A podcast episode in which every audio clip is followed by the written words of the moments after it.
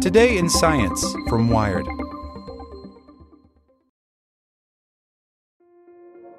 This episode is brought to you by Kia's first three row, all electric SUV, the Kia EV9, with available all wheel drive and seating for up to seven adults. With 0 to 60 speed that thrills you one minute and available lounge seats that unwind you the next. Visit kia.com slash EV9 to learn more. Ask your Kia dealer for availability. No system, no matter how advanced, can compensate for all driver error and or driving conditions. Always drive safely. Without the ones like you, who work tirelessly to keep things running, everything would suddenly stop. Hospitals, factories, schools, and power plants, they all depend on you.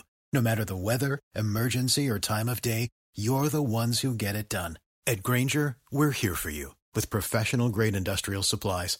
Count on real time product availability and fast delivery. Call clickgrainger.com or just stop by. Grainger for the ones who get it done.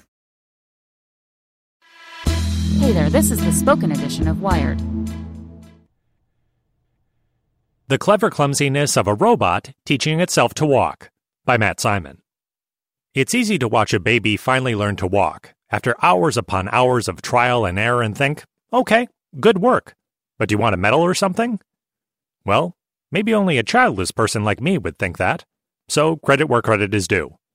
It's supremely difficult for animals like ourselves to manage something as everyday as putting one foot in front of the other. It's even more difficult to get robots to do the same. It used to be that to make a machine walk, you either had to hard code every command or build the robot a simulated world in which to learn. But lately, researchers have been experimenting with a novel way to go about things. Make robots teach themselves how to walk through trial and error, like babies, navigating the real world. Researchers at UC Berkeley and Google Brain just took a big step, sorry, toward that future with a quadrupedal robot that taught itself to walk in a mere two hours. It was a bit ungainly at first, but it essentially invented walking on its own. Not only that, the researchers could then introduce the machine to new environments, like inclines and obstacles, and it adapted with ease. The results are as awkward as they are magical, but they could lead to machines that explore the world without us having to coddle them. The secret ingredient here is a technique called maximum entropy reinforcement learning. Entropy in this context means randomness, lots of it. The researchers give the robot a digital reward for doing something random that ends up working well. So in this case, the robot is rewarded for achieving forward velocity, meaning it's trying new things and inching forward bit by bit. A motion capture system in the lab calculated the robot's progress. Problem though. The best way to maximize this reward initially is just to dive forward, says UC Berkeley computer scientist Tuomas Haarnoja, lead author on a new preprint paper detailing the system. So we need to penalize for that kind of behavior because it would make the robot immediately fall. Another problem when researchers want a robot to learn, they typically run this reinforcement learning process in simulation first. The digital environment approximates the physics and materials of the real world, allowing a robot software to rapidly conduct numerous trials using powerful computers. Researchers use hyperparameters to get the algorithm to work with a particular kind of simulated environment. We just need to try different variations of these hyperparameters and then pick one that actually works, says Haarnoja. But now that we are dealing with the real world system, we cannot afford testing too many different settings for these hyperparameters. The advance here is that Haarnoja and his colleagues have developed a way to automatically tune hyperparameters. That makes experimenting in the real world much more feasible. Learning in the real world, instead of a software simulation, is much slower.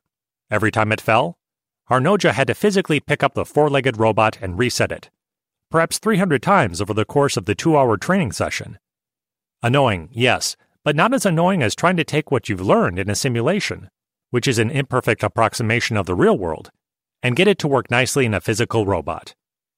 Also, when researchers train the robot in simulation first, they're explicit about what that digital environment looks like. The physical world, on the other hand, is much less predictable.